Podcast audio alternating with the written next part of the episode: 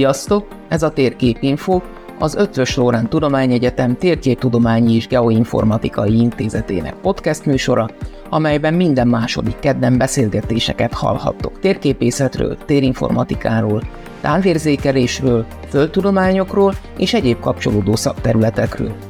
Beszélgető társaink a magyar térképészet elismert képviselői, kutatói és szakemberei lesznek. Podcastes csapatunk nevében remélem, hogy érdekes tartalommal tudunk nektek szolgálni. A Térképinfo podcast működését a Vodafone Podcast Pioneers program támogatja, amely elkötelezett a sokszínű tartalmak népszerűsítése mellett. A Vodafone-nak köszönhetően minél többen hallgatok bennünket, annál hatékonyabban tudunk új eszközöket beszerezni, ezzel is növelve az adás minőségét.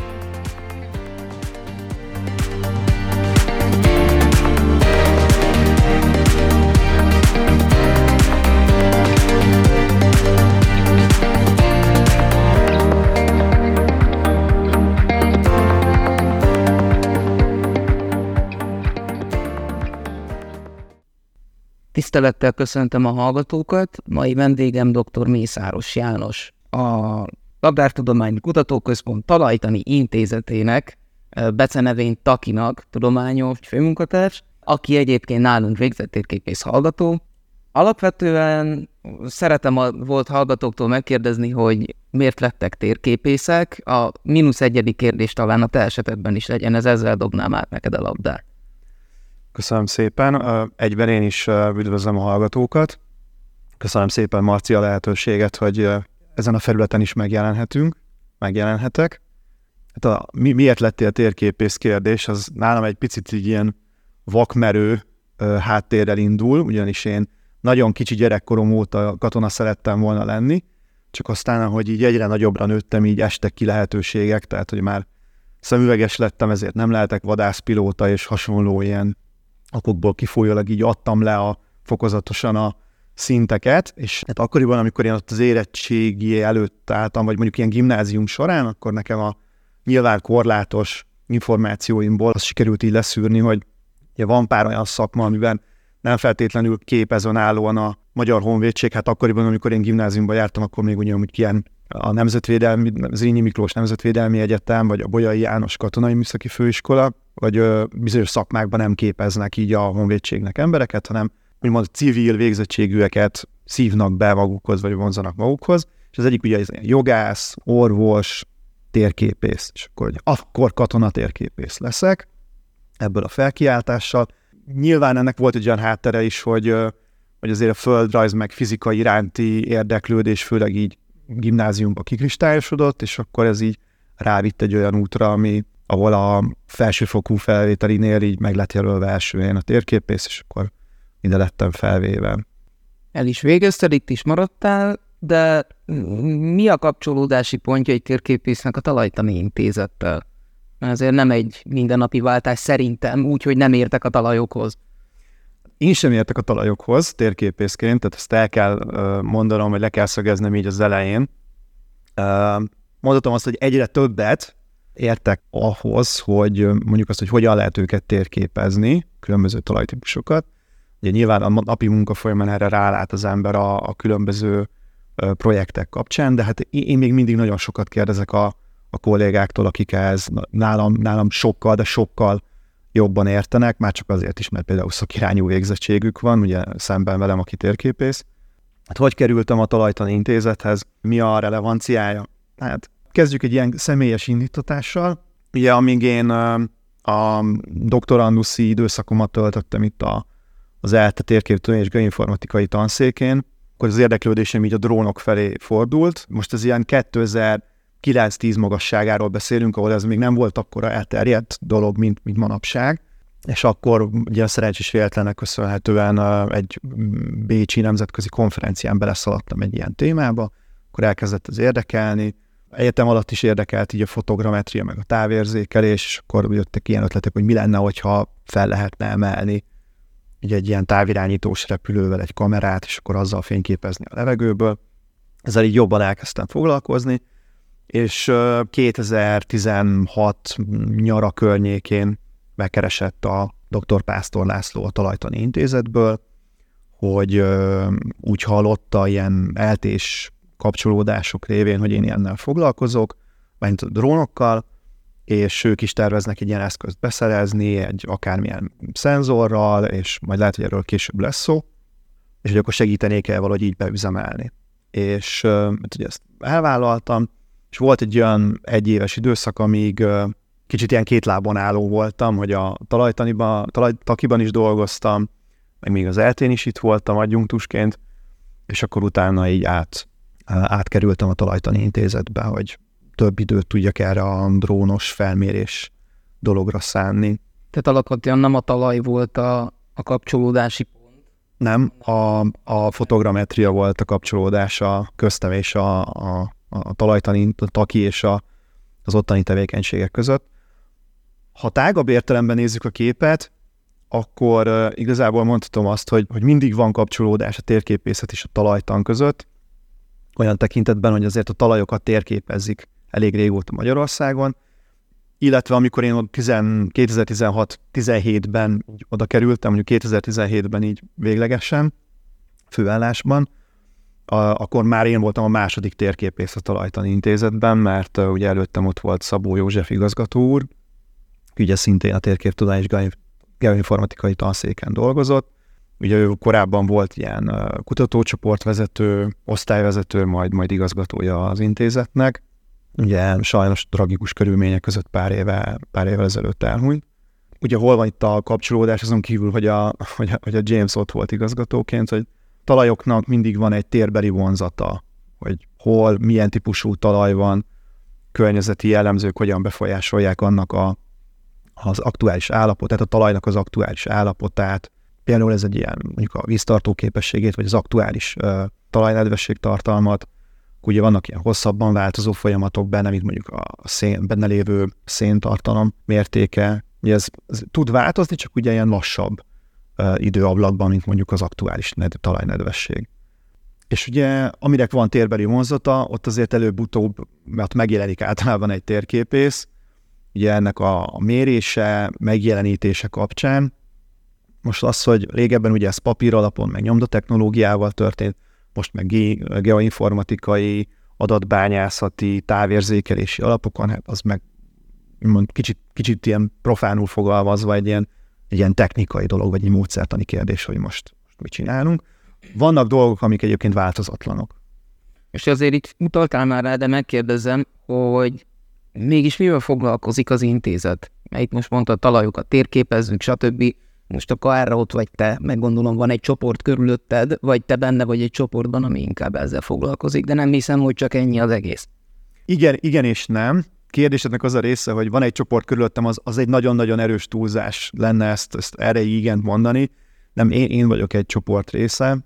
Most nem akarom a hallgatóságot ilyen nagyon sok szervezeti dologgal mutatni, de hogy négy osztályból áll a, vagy négy osztálya van a talajtan intézetnek.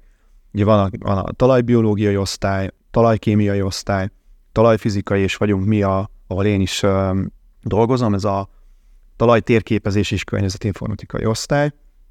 Most ugye alapvetően nekünk ugye a neve is mutatja, hogy alapvetően az a feladata, hogy a különböző elérhető ilyen informatikai, geoinformatikai eszközökkel támogassa, segítse a talajoknak a térbeli változékonyságának a megjelenítését, térképezését, annak az adatszolgáltatását kifelé, tehát a, a mindennapi gyakorlat számára, vagy akár ilyen laikus, civil érdeklődők irányába. És igen, szűkebb értelemben véve, ugye én ennek az osztálynak vagyok a, a tagja, emiatt most annyira nem is nagyon tudok beszélni a többi osztályok a tevékenységéről, de azért eléggé egyértelműek az osztálynevek, tehát hogy talajkémia, talajbiológia, tehát hogy ki mivel foglalkozik.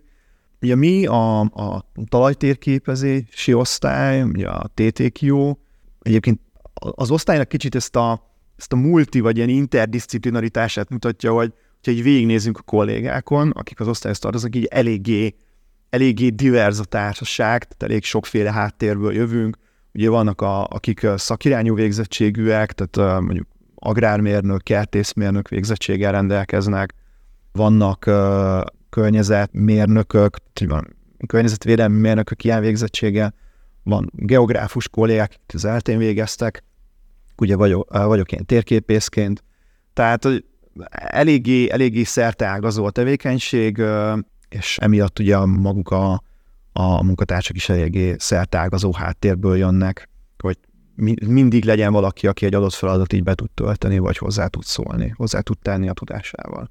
Hogy lehetne azt viszonylag közérthetően megfogalmazni, hogy miért olyan fontos dolog a talaj? Mert persze mindenkinek van egy kép a fejében a talajról, de nem biztos, hogy az jut rögtön az eszembe, hogy hát erre van egy kutatóintézet. Miért? Hát erre frappásan, és talán már most 6-7 év alkalmazás után megengedhetek magamnak egy ilyen, egy ilyen nagyon talajos idézetet, hogy a, a talajon nem csak állsz, hanem élsz. Ez szerintem nagyon frappásan összefoglalja, így kicsit így a viszonyunkat, a, a mindennapi viszonyunkat a talajjal.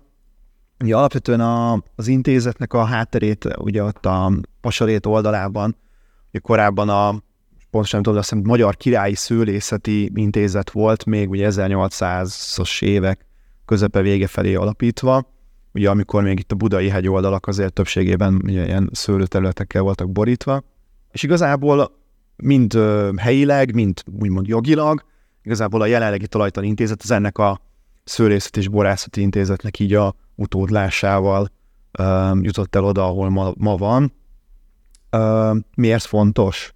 Igazából most megint egy ilyen frappás idézetet húzok el, ahol valahol az interneten láttam, hogy, hogy igazából így a földi élet nyilván többek között, de ez kicsit ilyen talajos szemszögből nézve a dolgot, így volt ilyen idézet, hogy a, hogy a földi élet igazából annak köszönhető, hogy van 10 centi talaj, meg hogy néha esik az eső. Mondjuk így ilyen földi szemszögből nézve a dolgot, vagy bocsánat, emberi szemszögből nézve a dolgot.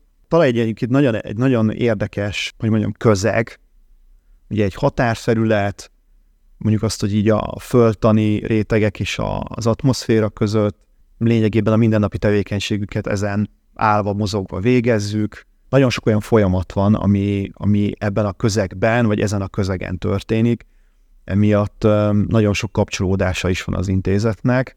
Nyilván legkézenfekvőbb az az, hogy ugye a talajban, talajból, talajon történik a mezőgazdasági művelés, minden növényünk ebből, haszonnövényünk, vagy, vagy, ilyen természetes környezet az ebből nő ki. Tehát kaszálók, gyepek, erdők, gyümölcsösök, szántóföldi művelésnek a növényei, tehát most ilyen haszonnövényekre áttérve. A természetes környezetben a talajon ugye folyik le a víz, és viszi magával a talajt. És viszi magával a talajt bizonyos körülmények között, de nem, nem túl kedvező körülmények között. Ugye az eső is erre bulik rá, és utána az valahol levezetődik. Erre építünk különböző épületeket, akkor például az én egyik, mondjuk, ilyen, mondjuk azt, hogy személyes kedvencem, hogy régészeti leletek a talajból kerülnek elő. Tehát egy olyan olyan érdekes közeg, amiben nagyon sok folyamat történik, nagyon sok tulajdonsága kihatással lehet az életünkre, és azért, tehát, hogy, hogy mi, ugye az eredeti kérdéshez visszatérve, hogy ott most miért van ennek direkt egy ilyen intézet szentelve, ez a sok kapcsolódás megér ugye egy önálló intézetet, aminek kell ezzel a közeggel foglalkoznia, hogy ezekhez a kapcsolódási pontokhoz, a szaktudásával hozzá tudjon járulni mondjuk ilyen kutatási projektekhez, vagy akár a napi gyakorlatban is jellemzően ez utóbbi inkább mondjuk ez a mezőgazdasági műveléshez kapcsolódik. Érdekes, amit mondtál, mert itt néhány példát kicsit bújtatottam fel is soroltál azért, hogy miért fontos egy közember számára a talaj. Hát most én alapvetően, most persze gondolkodok, akkor lehet, hogy több, de így első blikre azonnal csak a mezőgazdaság jut eszembe, hogy ez nekem miért lehet fontos. Hát nyilván az, az fontos, hogy, hogy legyen mit enni, tehát, tehát, hogyha ilyen nagyon le akarom egyszerűsíteni problémát, de, de hogyha jobban belegondolunk egy ilyen dologba, hogy uh, ilyen kérdésfelvetésbe, hogy, és ez nem feltétlenül arról van szó, kapcsolódik hozzá, de, de ez a mezőgazdaság köréhez, meg ez a témához, de most pont ebben az évben, mondjuk az elmúlt fél évben, ugye két viszonylag szöges, ellent, egymással szöges ellentétben álló probléma, probléma kapcsán is rávilágított a, például a sajtó, a hazai sajtó a, talajokra. Ugye az egyik az a hiszem február végén, március közepén abban, a, a, abban az asszályos időszakban ugye megjelentek ezek a porviharok, amik úgy, alapvetően eddig úgy nem voltak Magyarországon, nem. És olyan szinten, hogy ilyen hazai országos sajtó szintjét elérje, azért szerintem ennyire nem voltak ilyen jelenségek eddig. Ugye most is egy ilyen hát tragédia kapcsán, ami az m autópályán történt, került ez egy ilyen reflektorfénybe, és akkor ehhez képest eltelik mondjuk nem is fél év, mert mondjuk ez márciusban volt, most meg ugye júniusról beszélünk, most június van, hogy pár hete meg ugye a nagyobb esőzések kapcsán ugye több uh, tomsági, hegyvidéki, hegylábi területen lévő településen ugye megjelentek ezek a sárfolyások, uh, sárlavinák, amik uh, hát szintén sajnos ilyen tragédiához vezettek, össze egy vagy két esetben. És ugye nyilván itt is van egy a, a talajnak műveléséhez való kapcsolódás, ami már megint egy ilyen agrárium felé vezet, de önmagában ugye ez egy talajt érintő probléma, annak az állapotát, hogyha monitoringozzuk, akkor, akkor szerintem lehetne ugye vizsgálni azt, hogy akkor éppen, hogy most akkor talajnedvesség csökkenés van, száraz van, asszály van, a meteorológiai előrejelzés az továbbra is egy száraz periódus mond, akkor mik azok a kritikus helyek, zónák, ahol ugye ezek a nagyon kiszáradó talajból szeres idő jön, akkor ugye az elkezdi el, elmozgatni, kifújni. Bizonyos szemszögből egy közvetlen probléma, lásd porvihar az autópályán, nem lát az ember, nem választja meg jól a sebességet, vagy, vagy akármi más egyéb akadályozó tényező van, amik így egymásra rakódnak ezzel a szerencsétlen helyzettel, hogy porvihar van, és akkor egy ilyen, egy ilyen katasztrófához vezet, vagy hát egy ilyen balesethez, tragédiához vezet. De ugye az ott is kérdés, hogy ahol a szél elfújja a talajt, és kifújja belőle a humuszos réteget, humuszos tartalmat, az ott probléma, mert az talajdegradáció. Ott pusztul a talaj, elveszti a termőképességét, és egyébként is manapság ugye ez megint egy fontos téma, hogy hogyan, kell, hogyan őrizzük meg a talajunkat, mert nagyon intenzív gazdálkodással ki lehet, és ki zsigerelik nagyon sok helyen a talajokat, azok kimerülnek, és elvesztik például a, ugye a, szén, a szénkészlet, széntartalmukat, tehát ezt a humusz tartalmukat. Ugye onnantól kezdve egy ilyen nagyon egyszerű, egy ilyen, ilyen porszerű, ilyen kőzetlisztszerű anyagá válnak, vagy ilyen vázzá válik, igen és onnantól kezdve ugye mind a szél, mind a, mind a csapadék, eső, vízfolyás, az ugye el tudja mozgatni, és akkor ezek megjelennek ilyen porvihar, illetve ilyen, ilyen sárfolyás képében. Nem, nem vagyok a terület szakértője semmilyen szinten, de előrejelzések szerint publikációkban leközölt, tudományos publikációkban leközölt előrejelzések szerint ugye ezek, a, ezek az extrém időjárási jelenségek ugye egyre gyakoribbá válnak, vagy gyakoribbá válhatnak, benne, vannak a, benne van a lehetősége ezeknek a különböző forgatókönyvekben, amik ugye e, egyesülve ilyen más negatív jelenségekkel, ilyen nem túl szerencsés helyzetekhez vezethetnek. Ugye nekünk az is a szerepünk ott az intézetben, hogy olyan eljárásokat, módszereket vagy ajánlásokat dolgozzunk ki, amivel segíthetjük a, például a gazdálkodókat olyan új művelési technológiákkal, amelyek segítenek abban, hogy ezek a helyzetek ne forduljanak elő, de cserébe neki sem legyen a művelés az veszteséges nyilván, tehát hogy de különböző ilyen technológiai megoldásokkal, ugye itt most egy kicsit rá is kötök, hogy az előző adásban ugye Halsi Attilával volt beszélgetés a precíziós mezőgazdálkodásról, és ugye ő is érintett ez például a takaró növények használatát a azokban az időszakokban, amikor nem a úgymond a haszon növény van a területen, akkor a köztes időszakokban mondjuk takaró növényel nem, nem feltétlenül megakadályozható, de csökkenthető például a talaj kiszáradása, vagy például az, hogy így a szél vagy víz által el legyen szárítva valahol máshova, tehát hogy megköts, megkössük a talajt. Ugye ennek van olyan része is, amikor uh, ugye visszaforgatva ezeket a takaró növényeket, úgymond ilyen zöldtrágyával megpróbáljuk fenntartani, vagy legalábbis csökkenteni a, a különböző ilyen szén, nitrogén, foszfor, kálium tápanyagoknak a, a, a kivételét, a csökkenését a talajban, tehát úgymond visszapótoljuk ilyen természetes úton. Ugye vannak új ilyen, kicsit ez ilyen régi új fogalom, ugye ez a talaj megújító gazdálkodás, aminek például ez a, ez a, ez a takaró növény visszaforgatás, zöldtrágyázás is a, az egyik ilyen alapvető eleme. Tehát nekünk az itt az intézetben, akár minden osztálynak ugye fontos feladata az, hogy hogy vigyázzunk a hazai talajokra.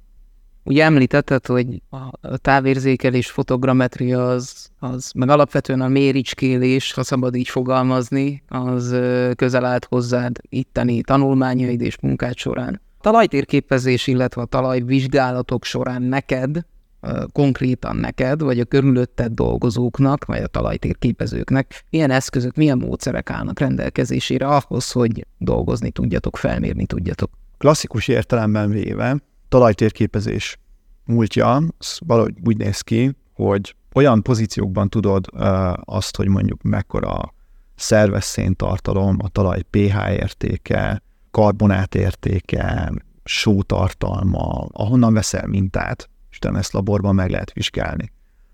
Nyilván mindenhol szeretnénk tudni, hogy milyen a, a, ott abban az egységben, mondjuk gondolkodjunk egy négyzetcentiméterben, egy négyzetméterben, száz négyzetméterben, egy hektárban, szeretnénk tudni ezt, ezeket az értékeket. Mindenhonnan nem lehet mintát venni. Tehát minden négyzetméter közepéről nem lehet elhozni mondjuk a felső 30 centiből mintát, mert hát nem is az, hogy, hogy nem lehet, lehetne, tehát mhm. technikailag képesek lennénk rá, csak nagyon sok ideig tartana, és nagyon-nagyon sok pénzbe kerülne. De ugye ilyenkor az van, hogy, hogy elkezdezi az ember ezeknek a mintavételeknek a számát csökkenteni, de alapvetően ugye racionálisan csökkenteni. De akkor sincs mindenhol információ. Mindenhonnan információ így közvetlenül. Úgyhogy abból dolgozol, ahonnan vettek mintát, ott ugye tudod a, azoknak a mintáknak ki lehet számolni ilyen analitikai módszerekkel, meg lehet mérni a, a különböző talajt leíró paramétereinek a, a aktuális értékét, tehát hogy ott milyen a, a pH értéke például a talajnak abban a mintában, és akkor itt lép képbe ez a, a távérzékelés, hogy alapvetően a, a, a pontszerű mintákból ugye meg lehet oldani akár csak pontszerű mérésekből, ahol van a pontszerű információ, mondjuk ilyen stati- geostatisztikai módszerekkel, interpolációs módszerekkel is lehet például térképet készíteni, nagyon jó térképeket, ami pluszba jöhet még ehhez, hogy például a távérzékelés segítségével olyan információkhoz juthatunk, amit például ugye kép, képfeldolgozás kapcsán akkor eljutunk oda, hogy ugye a rasterről beszélünk, ami valamilyen felbontás mellett mindenhonnan szolgáltat információt, mindenhol ahol ugye, ami a képen rögzítésre kerül, arról van egy információ, hogy itt, itt fa van, itt talaj van, itt szőlő van, itt beton van, itt víz van, itt aszfalt van, itt nem tudom, meg egy autó van, mert mondjuk már olyan a felbontások. És ha ezeket a rétegeket, ugye ezt úgy kell elképzelni, mint egy ilyen szendvics, és akkor ez lehet a, a területnek a domborzat modellje, úgy így térben folytonosan változik. Ebből a domborzat modellből lehet nagyon sok úgymond ilyen topográfiai, topomorfometriai réteget származtatni, tehát kitettség, lejtőszög, akkor a, mondjuk ilyen összefolyás rétegek, tehát hogy hol, hol merre mozogna a víz, hogyha így lemodelle, le, lemodelleznénk, akkor ha áttérünk a képalkotás irányába, akkor ugye különböző ilyen spektrális csatornákban rögzített információ, vörös, zöld, kék, közeli infravörös, és akkor ezt lehet nagyon-nagyon részletesen is rögzíteni, és akkor itt eljutunk az ilyen magas röptű kifejezések felé, mint multispektrális és hiperspektrális képfelvételezés, és ezeket mind-mind berakva egy ilyen szendvicsbe, ugye nagyon sok olyan különböző információnk van, térben folytonosan, tehát hogy minden pontját lefedve a területnek, amivel foglalkozunk, amit, hogyha beteszünk, hozzáteszünk ez a korábbi ilyen pontszerű adatokhoz, geostatisztikához, gépi tanulási módszerekhez, akkor segítik azt, hogy egy, egy pontosabb térképünk legyen arról az adott talajparaméterről, amivel foglalkozni szeretnénk, amit térképezni szeretnénk. Említetted ugye interpolációval való térképszerkesztés, meg, meg stb. stb. Most alapvetően, ezt csak arra próbálok utalni vissza, hogy ugye mondtad, hogy nem mész minden négyzetcentiméterre adatot gyűjteni, mert nincs rá sem kapacitás, sem anyagi forrás, pusztán csak arra kérdeznék, utalnék, hogy akkor a térbeli modellezés, mint folyamat, és mondjuk így interpolációk terem, és a térképet csinálunk, az is egy modellezési folyamat, vagy ez is szerepet játszik, tehát akkor a, a munkátokban. Tehát ezért sem baj, hogy van ott egy térképész, aki ezekkel a folyamatokkal tisztában van, hogy az adatból hogy lehet egy térképet készíteni. Legyen az akár papír, akár digitális, mindegy. Igen, most a szó szigorú értelmében ugye, és most nem fogom felmondani a térkép definícióját, mert ugye elég sok van neki, rövidebb is, hosszabb is. Ugye a térkép a végén, most ebben a beszélgetésben mondjuk azt, hogy a térkép az mondjuk egy kartografált termék. Kartográfiai szempontokból feldolgozza valamilyen adatot. Őszintén szólva, hiába a térképész végzettségem ezeknek a, ezekben a végső, mondjuk ilyen, hogy végső simításokban nem veszek részt, ha ezt egy folyamatként nézzük, akkor ugye onnan indulunk, hogy, hogy kint áll az ember valamilyen mintavevő eszközzel a, a szántóföldön, és az lehet mondjuk egy összecsukható ásó, vagy valamilyen komolyabb ilyen fúró berendezés, ami egy ilyen acélhengerszerű formát így leüt a függőlegesen a talajba, azt kihúzzák a kollégák, és akkor ott van benne a, úgymond a talajmag, tehát ebben a, ebben a mintavevő eszközben. Ugye innen indulunk, és a másik vége a folyamatnak, ez egy ilyen majdnem lineáris folyamat, aminek a végén ott van egy kartográfus szemszögből megítélve is egy tetszetős információ átadó dolog, egy térkép. Most ez digitális formában, egy honlapon keresztül kicsinyíthető, nagyítható, böngészhető, vagy, vagy atlasz formájában, vagy papírra formájában, az ilyen szempontból most egy, egy technikai dolog, hogy hogy jelenítjük meg. És akkor ebben a folyamatban van olyan, hogy akkor ugye adatgyűjtés, akkor a távérzékelt adatoknak az összegyűjtése, ami akár lehet az, hogy műholdképeknek a, az elemzése, vagy mondjuk ilyen szántó léptékben gondolkozva, akkor mondjuk egy ilyen drónos repülés, amiből korábban említett rétegek létrejönnek, nyilván valamilyen térbeli felbontás mellett, tehát azért a, a műholdtól most nem várjuk el az 5 cm-es felbontást, a dróntól meg drónt meg nem használunk, ha a végén szeretnénk 100, 100 méteres felbontást, tehát hogy az, az egy kicsit ilyen ágyúval verébre lövés esetem. Ugye amikor ezek a rétegek megvannak, illetve bejönnek a, a mintákból a, azok az adatok, hogy amikre kíváncsiak vagyunk, amit térképezni szeretnénk, illetve azoknak, ami nagyon fontos, hogy a koordinátája. Tehát, hogy megjelenjen meg már, már a mintáknál ez a térbeliség.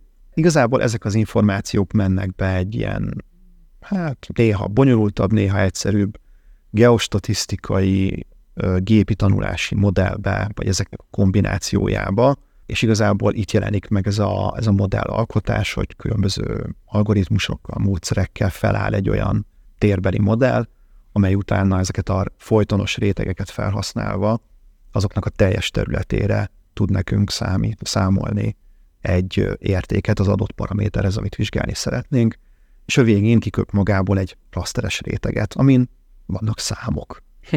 Hát, hogy utána, hogy ebből hogy lesz tetszetős, az információt átadni képes térkép, az meg egy következő lépés ennek a, ennek a nagyon hosszú folyamat. Tegyük föl, hogy kész van. Tegyük fel. Ez gyakorlati szempontból hogyan tud hozzájárulni azokhoz a szegmensekhez, szektorokhoz, amiket a beszélgetés elején említettél? Kezdjük az első esetnél. Például ezeket a térképeket a Talajtani Intézet honlapján publikáljuk olyan formában, hogy az szabadon hozzáférhető, szab, bocsánat, szabadon megtekinthető legyen akárki számára. Ugye az ember felmegy a rákeres a Talajtani Intézet nevére, és megtalálja a honlapot, akkor onnan tovább lehet menni egy linken keresztül erre a térkép megjelenítő oldalra, de most könnyebbé téve a hallgatóság dolgát elmondom, hogy doszórémi.hu, tehát szó szerint dosoremi.hu, mint a általános iskolai énekóráról, ahol uh, ilyen különböző talajparaméterekre és különböző talaj szintekre számolt térképeket meg lehet jeleníteni. Ö, ott az elején kapunk egy áttekintő táblázatot arról, hogy hány darab réteg van már így kész és szabadon megtekinthető ezen a felületen keresztül. Megjegyzem, van még munkánk bőven, tehát van még munkánk bőven. Ezek a térképek, ezek a rétegek a, hát most már az én elmúlt 6-7 éves ott tartózkodásom alatt is igen, jelentősen nőttek. Nem, nem feltétlenül én munkámnak hála, hanem a kollégák tevékenységének kapcsán, de van még, van még elvégzendő feladat. Ugye, alapvetően a nulladik, mondjuk visszatérve a beszélgetésre, hogy ilyen mínusz egyedik vagy nulladik feladat az, hogy ezt szolgáltatni kell, ezt valakinek ezt a feladatot el kell látni, hogy az ország teljes területére előállítja ezeket a talajra vonatkozó rétegeket, azért, mert ugye Tudományos Kutatóintézetként ugye ez, ez, ez a feladatunk, bárki számára megtekinthető, tetszetős térképek, tehát grafik, grafikai értelemben is igényesen kidolgozottak, és lehet, hogy valakit ez érdekel, hogy így nézegesse, hogy az ő lakhelye környékén ott, vagy akár neked Marci, meg tudod nézni, hogy ott a, a domboldalban mennyi mondjuk a talaj pH értéke a 60-90-es centiméteres rétegben.